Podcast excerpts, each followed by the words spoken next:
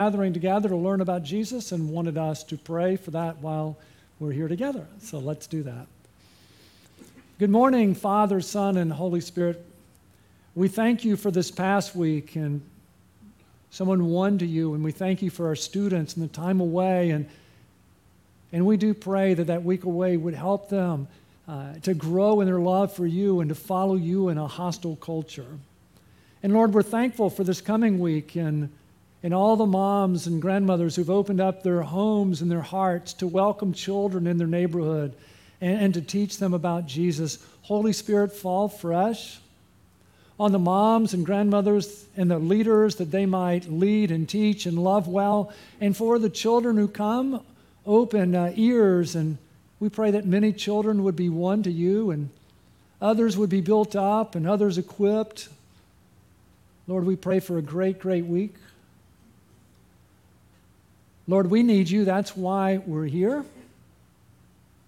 So we pray as we study your word together that you would teach us, that your Holy Spirit would fall fresh, and that some would be won to you and others built up and others equipped, and that you would multiply disciple makers here and around the world.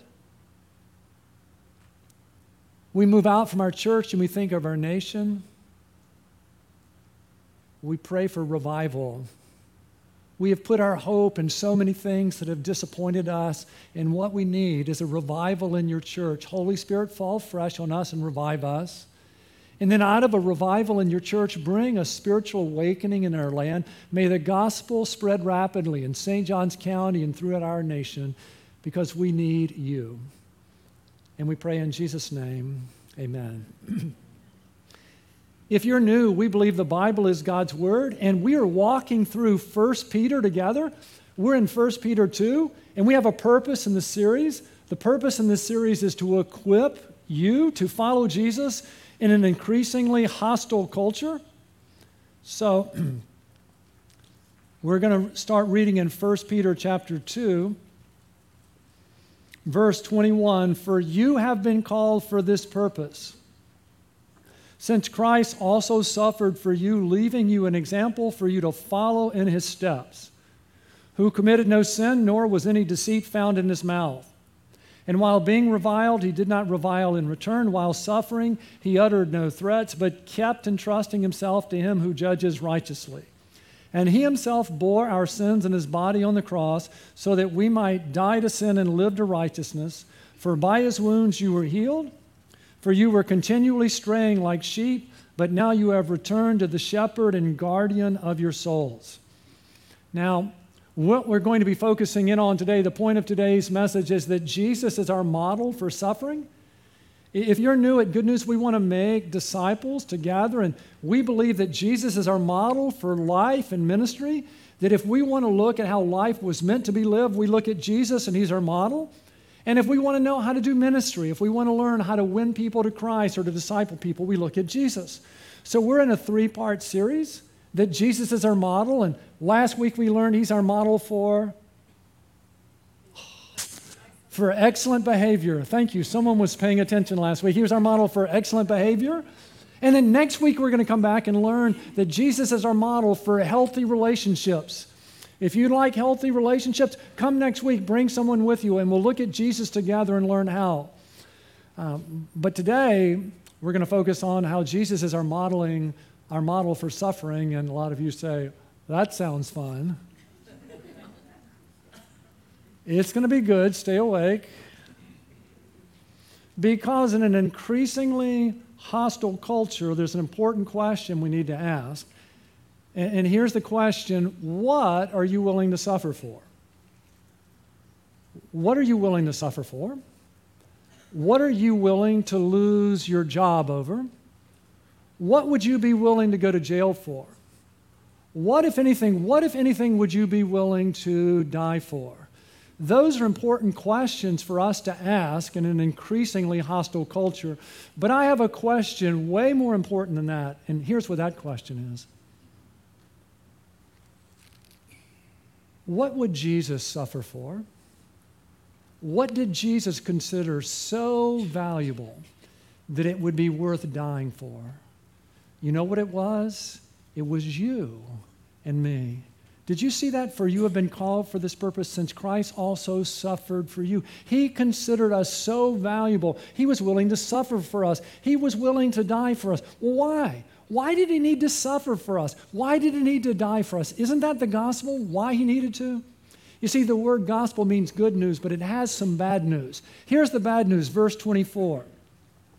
See, our sins, it's a universal problem. All of us have sinned against God. You say, well, what is sin? Look at verse twenty-five. You were continually straying like sheep.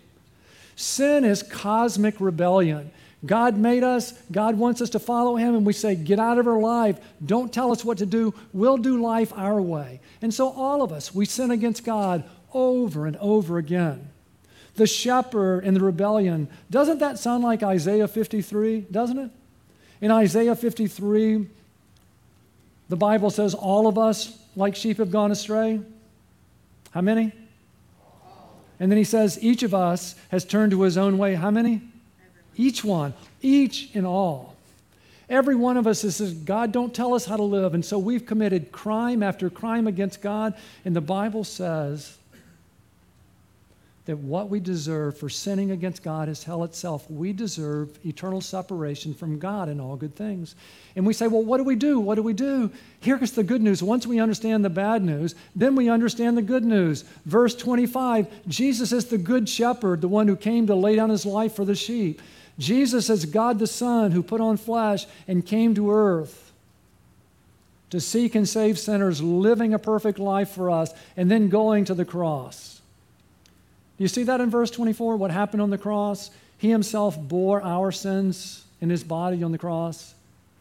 You ever think about that? You, when, when you do something wrong, do, do you feel shame? You feel ashamed of it? Can you imagine someone who had never felt shame because he had never done what? He had never done anything wrong. And then, in one moment, all the sins of his people for all time were placed on him, and he experienced the wrath of God that our sins deserve. Wow, that he himself bore our sins in his body on the cross, so that we might d- die to sin and live to righteousness, for by his wounds you were healed. It's through his death in our place that we are saved. That reminds me as well, back in Isaiah fifty-three, we looked at the bad news before.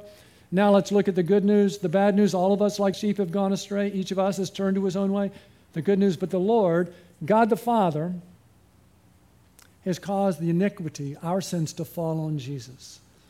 So Jesus took our sin. He died in our place, crying out from the cross, it is finished. And then he rose. And his resurrection proves he had conquered sin and death. And he offers us salvation as a free gift. And we say, saved from what?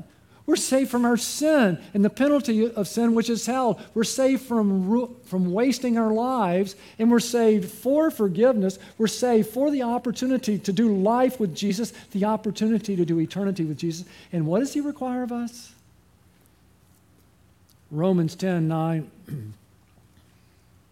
that if you confess with your mouth Jesus is Lord and believe in your heart that God raised him from the dead, you will be saved. Listen, salvation begins on the inside. It begins on the inside, and then it comes out our mouth. We confess. Listen, believing in Jesus, confessing Jesus really is as simple as A B C, where we admit and believe and commit. Have you? It starts on the inside where we admit, Jesus, I've sinned against you, and I'm sorry. And if you've never done that, won't you do that even now? Or I'll give you a chance as we close in prayer. But Lord, I've sinned. Not just everyone, I have. And then we believe, right? Jesus, I believe. You died on the cross for my sins and rose. Thank you. And then we commit to Jesus as Savior. Jesus, I'm going to quit trying to be good. I'm going to accept what you did for me. Forgive me and give me eternal life. And then we surrender. To confess Christ as Lord is saying, today the rebellion against you stops. I want you to move in and be Lord, and help me be the person you want me to be. Oh. If you've never been saved, won't you admit and believe and commit, won't you? And if you have, listen to what he says, that if you confess with your mouth Jesus is Lord and believe in your heart that God raised him from the dead, you will be saved. You've been saved from your sins. You've been saved from hell. You've been saved from wasting your life. You've been saved for Jesus, to follow him and enjoy him now and forever. And so when Jesus moves in, he says to us what he says, follow me, right? Follow me. You see, Jesus is our model. He's our model for suffering, but he's our Savior first. He's our Savior first and then our model. Sometimes people get it backwards and they try and follow Jesus without first letting him save them. Listen, that doesn't work. It doesn't work. But when Jesus saves us, then he says what? Follow me. And um, so let's look at how he says, follow me about suffering. Let's go back to verse twenty-one. For you have been called. See the word called? It's not, that's not mother, it's not mom saying, come in, it's dinner time. It's an effectual call that Jesus loved you so much. He sent someone to share the gospel with you, and he sent the Holy Spirit to draw you because he wanted to do life and eternity with you. He called you to himself. And what was his purpose? For you have been called for this purpose, since Christ also suffered for you, leaving you an example. Wow. Jesus shows us how to suffer. See the word example there? Uh, the, the Greek word, and I'm no Greek scholar, but it's hupogrammos, and hupo is before, and it combines with grapho, which means to write, that you're writing before. Remember, maybe you're in elementary school. I get the, the years wrong, but remember, maybe they have the alphabet around the room on the top, or maybe they give you a piece of paper and there's a big A and you're supposed to copy it, right? And there's a little a and you practice and you practice and you practice so that your letters look like those. To which I hear some of you say, well, Smiley, you must not have practiced very hard because your writing is terrible. But isn't that how you learn to write? You look at the original and you copy and you copy and you copy so your letters look like that letter. That's what he's saying it means to be a disciple of Jesus. What does it mean to be a disciple of Jesus? We look at him and then we seek to follow him. We try and step in his steps. And so here we're learning about suffering. Jesus is our model for suffering. And what do we learn from Jesus about suffering? What we learn from Jesus about suffering is there are things worth suffering for. There are things worth dying for.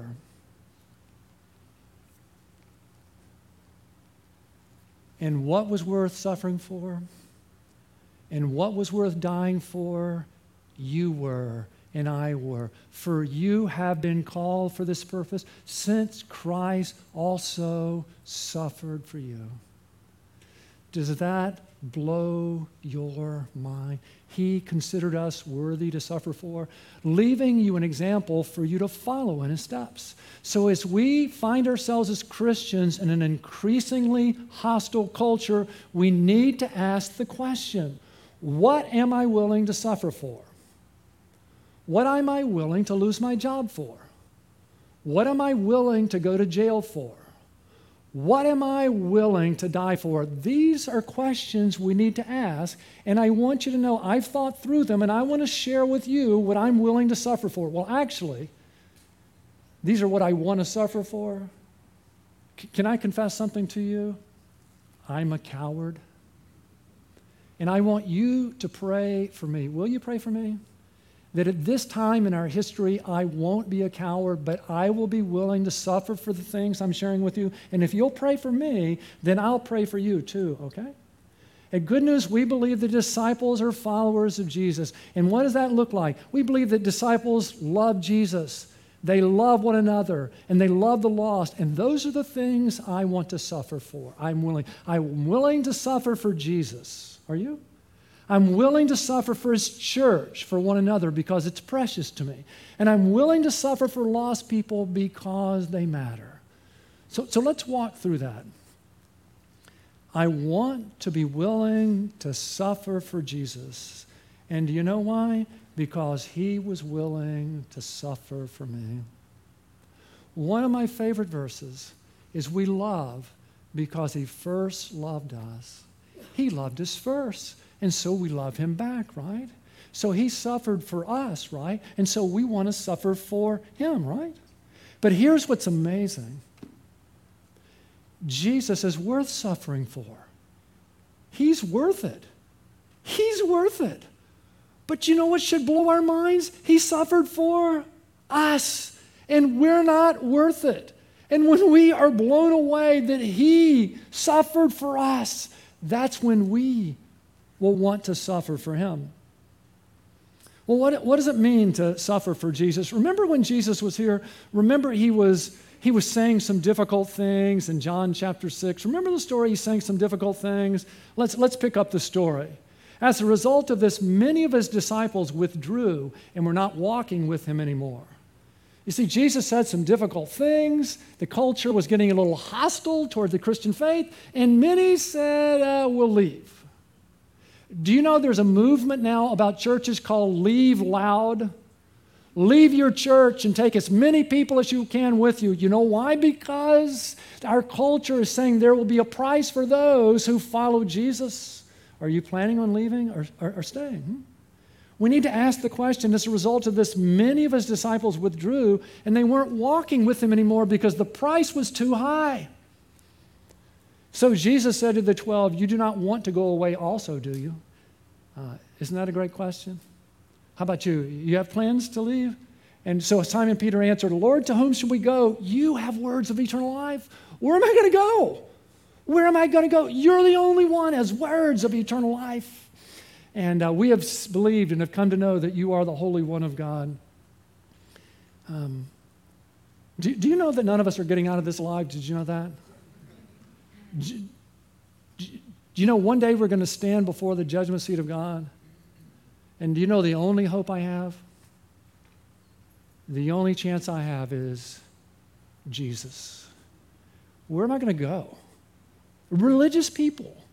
Religious people think they're so good that when they stand before God, God's going to say, it's cool.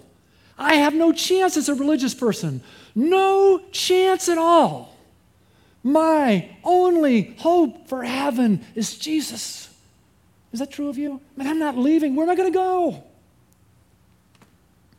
How about in John fourteen, verse six?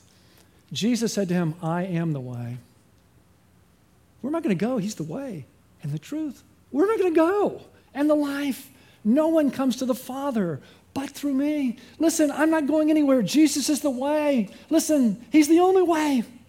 He's the truth. Where am I going to go? He's the truth. I love Jesus. He's the truth in a confused world. There's truth. Where did we come from? What went wrong? How do we fix it? Where are we going? The answer to these questions are found in Jesus. He's the truth. Listen, he's not only the way and the truth, he's the what? He's the, isn't he the one that makes life worth living? How can you leave the one who is life? How can you leave? Isn't Jesus the one who makes life worth living, isn't he? Where are we going to go? Um, John seventeen. Did you know that Jesus is praying for us? He's praying for us because he knows we're cowards, and he's praying we'd be courageous at a time like this. Uh, so, so here's what Jesus is praying in John seventeen. I have given them your word, and the world has hated them. Let that sink in a little bit. Hated. Uh, because they're not of the world, even as I am not of the world. So Jesus came into the world, and what did the world do to him? What did the world do? They killed him. They hated him. So why do we think the world that killed Jesus will like us and will win popularity contests? Hmm? You know why the world will hate us? Because of his word. His word. I have given them your word. There is a moral and sexual revolution sweeping across our country, destroying everything in its path. And you know what stands in its path? The family. So the family is under attack. Don't you hear how we need to get rid of the patriarchy or, or the nuclear family? That stands in the way of the revolution. You know what else stands in the way? The Word. We're a people of the book. Let me tell you. I love this book. It is the Word of God, and it smells like Jesus. And everything I know about the one who suffered for me, I learned in this book, right? Um, it's going to be hard, but listen, we need to make a decision. Jesus is worth suffering for. His word is worth suffering for. Paul knew that. Paul knew that. Listen to what Paul would say in Galatians chapter one. For am I now seeking the favor of men or of God? Every day when we go out, are we trying to please God or our culture? Which one? Do we want to be a friend of God or a friend of the world, right? Am I now seeking the favor of men or of God? Or am I striving to please men? If I were still trying to please men, I would not be a bondservant of Christ. Why would I hook my wagon to the one who was killed by the world if my goal in life was for the world to like me? We've got to make a decision. Our culture is pushing us toward a decision. Are we going to choose Jesus or our culture? That's our choice, but you can't have both. Oh, to make it a little more clear, let's go to the book of James. Um, James four four, you adulteresses. Do you know there are so many things that break Jesus' heart, and I, I, I don't want to be one of them. Do, do you? You adulteresses, do you not know that friendship with the world is hostility toward God? Therefore, whoever wishes to be a friend of the world makes himself an enemy of God. When we say what I want more than anything is to be a friend of the world, we make ourselves an enemy of God. I, I, I want Jesus to consider me his friend, don't you? So I want you to know, as we live in a hostile culture, we need to ask the question, what is worth suffering for? And, and listen, Jesus is worth suffering for. He is, he is. His word is worth suffering for. You know what else is? His church. His church is worth suffering for. One day, we're going to get to First Peter chapter four. And when we get to First Peter chapter four, we're going to read these words, above all.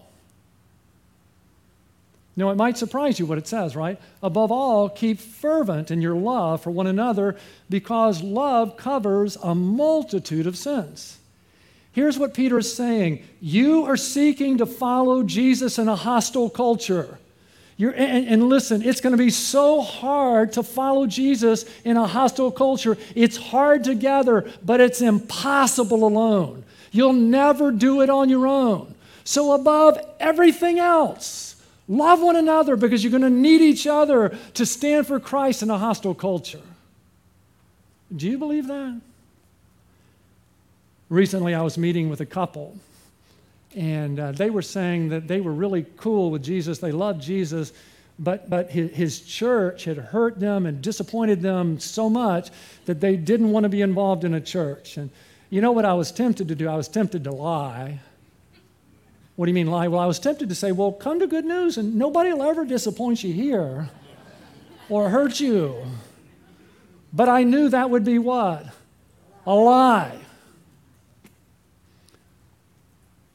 So here's what I said. We're seeking to follow Jesus in a hostile culture, and we need the church.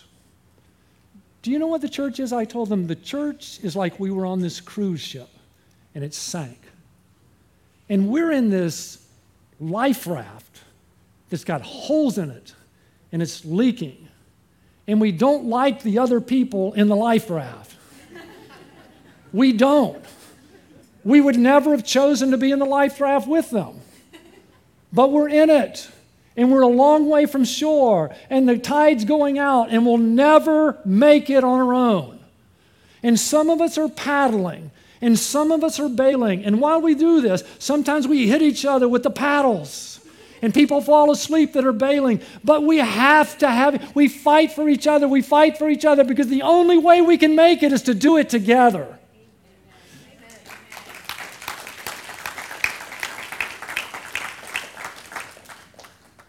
It has to work. We have to fight for each other. We're in a hostile culture. That's why he says, above all, keep fervent in your love for one another because love covers a multitude of sins. If you ask me, Smiley, what has been the hardest thing in ministry? The hardest thing in ministry has been friendly fire, not enemy fire. The hardest thing in ministry for over forty years has been friendly fire. I expected fire from the enemy. I did not expect it from within. But isn't that what stung Jesus the most, isn't it? Didn't Jesus say, I'm going to the cross? And one of his own said what? I'm not going to let you go to the cross. Isn't that friendly fire? When Jesus was betrayed, who was he betrayed by? Who? One of his twelve. That's friendly fire. It wasn't his enemy. It was his friends. When, when the disciples left, that wasn't enemy fire, that was what? Friendly fire. When Peter denied him, that was what? Friendly fire. Did Jesus give up on the church? No. He shed his blood for the church because with all of her leaks and flaws, it's the best hope for the world. And that's why I'm here. Because I'm in a life raft, and I need you. And you need me to swim against our culture together. Now let me share with you something that helps. Notice what he says. Above all, keep fervent in your love for one another, because love covers a multitude of sins. You know why I've stayed in this for a long time? Because in any room, I know who the biggest sinner is, and it's me. I can't believe that I get to be a part of the church of Jesus Christ. And because he's forgiven me a multitude of sins every day of my life, that enables me to be in a life raft with other fallen people too. Oh, Jesus is worth suffering for. His church is worth suffering for. The lost are worth suffering for. Isn't that what Jesus' whole life was about? For you have been called for this purpose, to join Jesus in And rescuing lost people, since Christ also suffered for you. Don't you remember when you were lost, how he suffered for you, leaving you an example for you to follow in his steps, who committed no sin, nor was any deceit found in his mouth. And while being reviled, he did not revile in return. While suffering, he uttered no threats. You're a winebibber, you're a drunkard and a glutton, and you do your miracles by the power of the devil. They said all kinds of things, and he was silent before his accusers. In the days ahead, we're going to be accused of all kinds of terrible things. And there's only two possibilities. You know that, right? That they're true. And some of them will be true. And when we acu- get accused of things that are wrong, we need to say, you're right, I'm guilty. But I want you to know I'm guilty of far worse than that too. And that's why I'm a Christian. Because the only hope that I have in life is Jesus. Or people accuse us of things and they're not true. And if they're not true, we say, well, that's not true, but I am guilty of far worse. Far, far worse. And that's why I'm a Christian. He's my only hope in the world. Well, Smiley, what about my reputation? If you're a Christian, you have no reputation. You don't. If you're a Christian, you've said, I'm so rotten. My only hope is Jesus. Shouldn't we step, stand out in a, such a self-righteous culture that we're the ones who recognize how sinful we are? Um, and he himself bore our sins in his body on the cross so that we might die to sin and live to righteousness. For by his wounds you were healed. Listen, Jesus crossed the pain line over and over again to save us, right? And so we cross over the pain line to, to win others, for you were continually straying like sheep. But now you have returned to the shepherd and guardian of your souls. You know what I love about the Bible? Every night when I go to bed, someone writes new verses in there I never saw before. Because all of a sudden they just stick out. I never remember reading them like that before. You see, Jesus continually crossed the pain line. He did, and he did it for us. In Mark chapter two, I mean, we live in a... We live in a cancel culture, right? You do something wrong, you get what? Canceled. And what that means is you're hated and there's no way back. Do you know that's nothing new? In the world that Jesus lived in, they had cancel culture. And they canceled tax gatherers and sinners and would have nothing to do with them. Nothing to do with them. They hated them and they didn't want people even to talk to them. Sounds familiar, doesn't it? So we pick up the story in Mark two. As Jesus passed by, he saw Levi, we usually think of him as Matthew, the son of Alphaeus, sitting in the tax booth, and he said to him, follow me. When he said that, Jesus crossed the pain line. He just asked someone who had been canceled by the culture to be his friend. He said to him, follow me, and he got up and followed him. You see, when we cross the pain line, sometimes we'll experience hunger, Jesus did here, and sometimes hostility, and some both at the same time. So first, Jesus crosses the pain line, and he, and he says to Matthew, follow, uh, me, and, and Matthew says, I have a lot of friends. They'd like to meet you too. How about coming to a party? So we read on to this party Matthew throws, and it happened that Jesus was reclining at the table in his house. Do you know why I love Revelation three twenty? Because it's about friendship. Jesus says, I want to come in and dine with you. And so Jesus is eating with sinners. The, the people in Israel, they couldn't believe it. He was eating with something they would have nothing to do with, was sinners, canceled people. He was reclining at the table in his house, and many tax collectors and sinners were dining with Jesus and his disciples, for there were many of them, and they were following him. When Jesus crossed the pain line, he experienced hunger. They were hunger to, hungry to hear about forgiveness and how they could be saved. He also encouraged, encountered hostility. Notice what comes next. When the scribes or the Pharisees, you know, the in crowd, the, the important people, they, we have those elites in our culture too, right? When the elites saw it, uh, when the scribes of the Pharisees saw that he was eating with the sinners and tax collectors, they said to his disciples, why is he eating and drinking with tax collectors and sinners? Why? Now just imagine, you've been invited. All your life you've been canceled. You've been a nobody, and, and, and someone and someone has, has shown you some love, and then all the elites show up, and they're condemning you. Who would Jesus side with? What would Jesus do? Listen, would he leave those that he'd been nice to and side with the elites, or would he stand up for sinners? Uh, next verse. And hearing this, Jesus said to them, it is not those who are healthy who need a physician, but those who are sick. I did not call the righteous, but sinners. Don't you know that changed the lives and eternities of the tax gatherers and sinners? They said, Jesus loves us, Jesus loves us, Jesus loves us. You see, Jesus crossed, he crossed the pain line, didn't he? There was hunger. Many came to faith in Christ. There was hostility. You know where the pain line is, don't you? You do, don't you? You get asked to say a prayer somewhere. You can avoid the pain line, right? And just have a nice prayer and say, Jesus bless everybody. You can kind of flirt with the pain line, right? You can kind of get close to it. Some people get close and they'll pray and say, oh, and in your name we pray, right? Oh, and then you're someplace and someone, what, they step across the line, right? And they say what? In Jesus' name, right? Isn't that what changes it, isn't it? I mean, you can talk with your friends about being spiritual, right? But as soon as you drop the J-bomb, right? You know, as soon as you mention Jesus, you've crossed the line, haven't you? What'd you do this weekend? Will you cross the pain line? Will you? Man, I went to church, and I got to know Jesus so much better. Will you cross the pain line? You know what the pain line is? That um, you have your, your Bible. Uh, do you take it to school with you? When you go to lunch with someone, do you take a Bible with you? In your office, do you carry a Bible to work and people see that? Do, do you, aren't you crossing the pain line? Um, the pain line's coming to us. If you don't go looking for it, it'll find you. Someone's going to ask you, are you an ally? Are you an ally of the L G B T community? Are you? And, and what are you going to say? What are you going to do when it comes to you?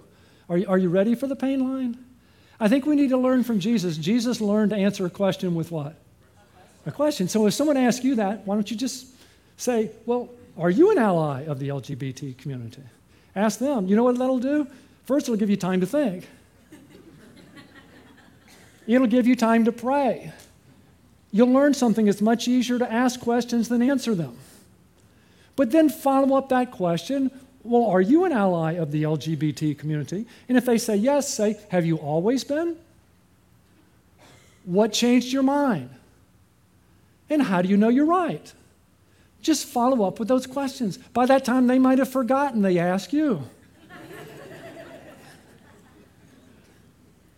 But if they didn't forget, and they come back and ask you, listen, we need to learn from Jesus. People want to argue things way downstream, and Jesus said, no, no, we need to go back and, and talk about the beginning.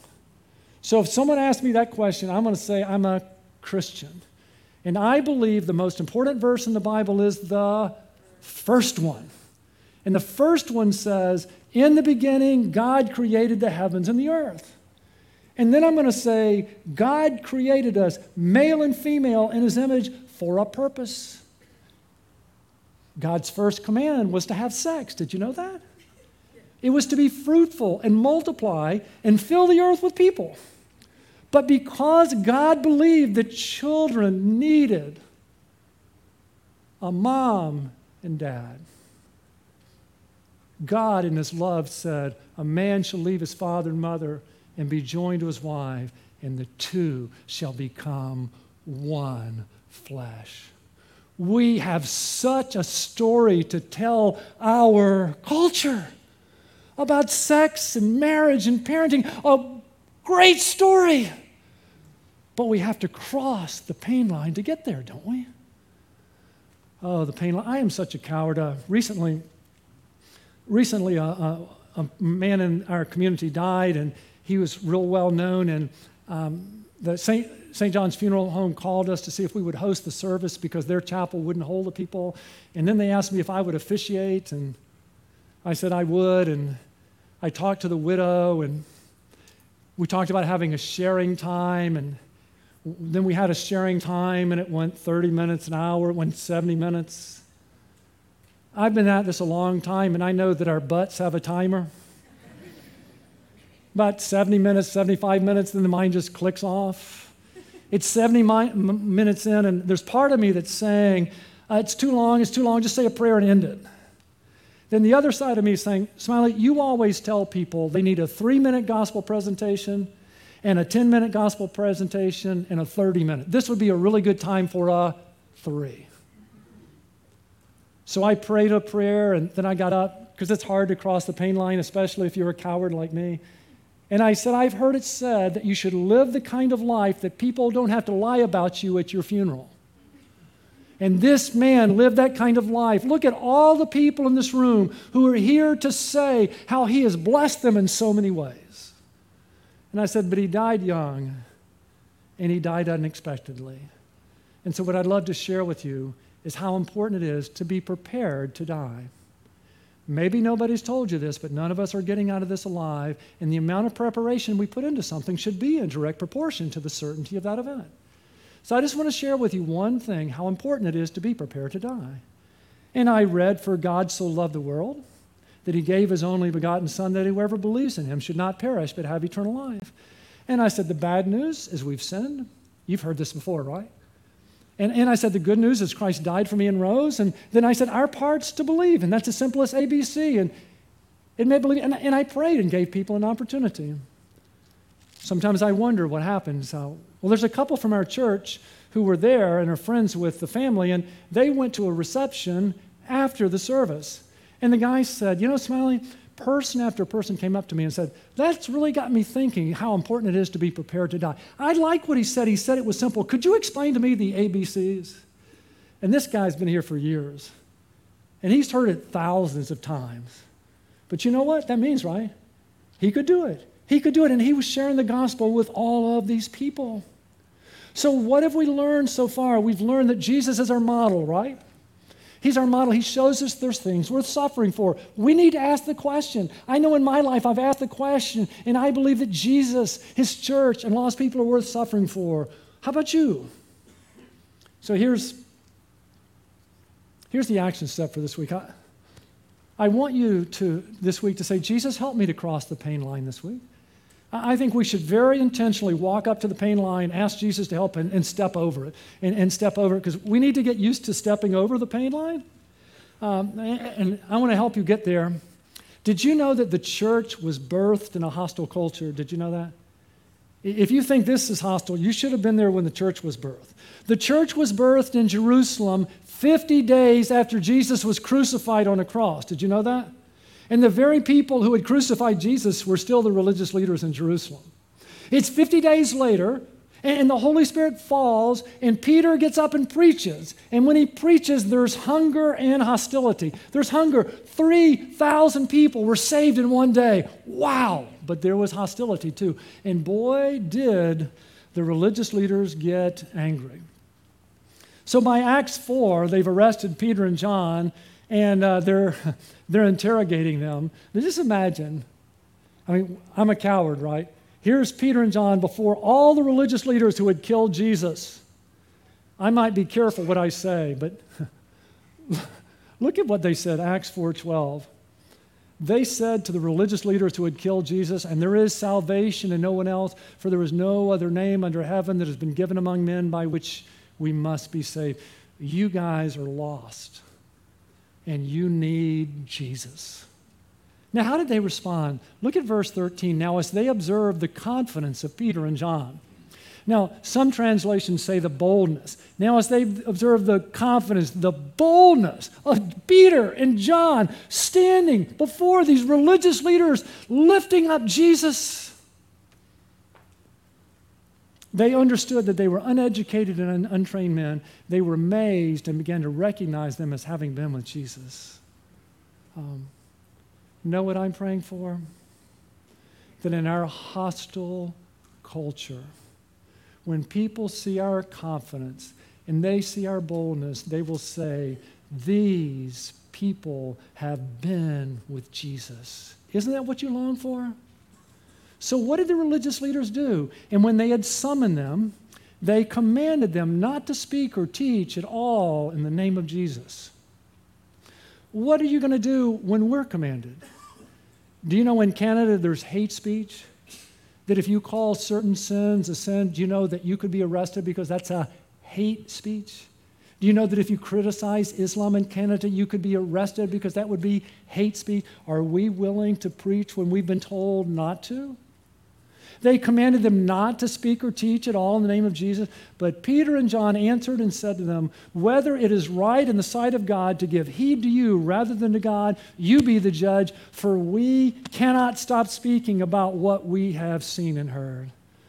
Oh, Jesus, help me to be like that. Help me to be like that. Don't you want to be like that? Don't you? Guys there, don't you? Yes. Don't you? I'm not sure. Don't you? Yes. Okay, thank you. If you find it hard to say in here, wait till you're in front of all these people, right? When they had threatened them further, they let them go, finding no basis on which to punish them on account of the people, because they were all glorifying God for what had happened. Culture's hostile. You've been told not to speak anymore. What do you think they did? What do you think they did? Hmm? Um, no, th- they would speak, but they did a couple things first. Let's look at what they did in uh, verse thirty-one. And when they had prayed, the place where they had gathered together. Do you know the first thing they did was they gathered together. When you're a persecuted minority in a hostile culture, you treasure the opportunities you have to gather together. They gathered together, and when they gathered together, then they prayed. They said, Jesus, help us. Jesus, help us cross the pain line. And when they had prayed, the place where they had gathered together was shaken. And they were all filled with the Holy Spirit and began to speak the word of God with boldness. Hmm. You know what we're doing now? We're what? We're, we've what? We've gathered together. And why have we gathered together? Because probably most of us are, are cowards in a hostile culture, right? So we've gathered together to do what? To pray. To pray. Jesus, we need you. Jesus, help us, right? Oh, we've gathered together. I'm about to pray. And what I'm praying for is the Holy Spirit falls fresh on us and we're shaken. And this week, when we go out, we have new confidence to cross the pain barrier. And when they had prayed, the place where they had gathered together was shaken, and they were all filled with the Holy Spirit and began to speak the word of God with boldness. Let's pray. Jesus, we are so thankful that you considered us worth suffering for. Thank you for suffering and dying to save sinners like us. And listen, if you've never been saved, won't you? Won't you tell Jesus, Jesus, I've sinned against you and I'm sorry. And I believe you died on the cross for my sins and rose. And I want you to come in and be my Savior. And forgive me and, and give me eternal life. I want you to be Lord of my life. Help me be the person you want me to be. Oh, if you've done that for the first time, won't you mark it on your card? We'd love to celebrate with you. Jesus, I pray that we would all ask the question, what are we willing to suffer for? That we would follow your example. What are we willing to go to jail for? What are we willing to die for? Lord, help us to make that decision. Help us to say you're worth it, that one another is worth it, that, that winning lost people is worth it. Oh, Holy Spirit, fall fresh on us. Shake us. Give us boldness that this week we might go out and cross the pain barrier and, and share the gospel and, and expect hunger, expect people to be hungry, and yet not be deterred when we find hostility. For we pray in Jesus' name, amen.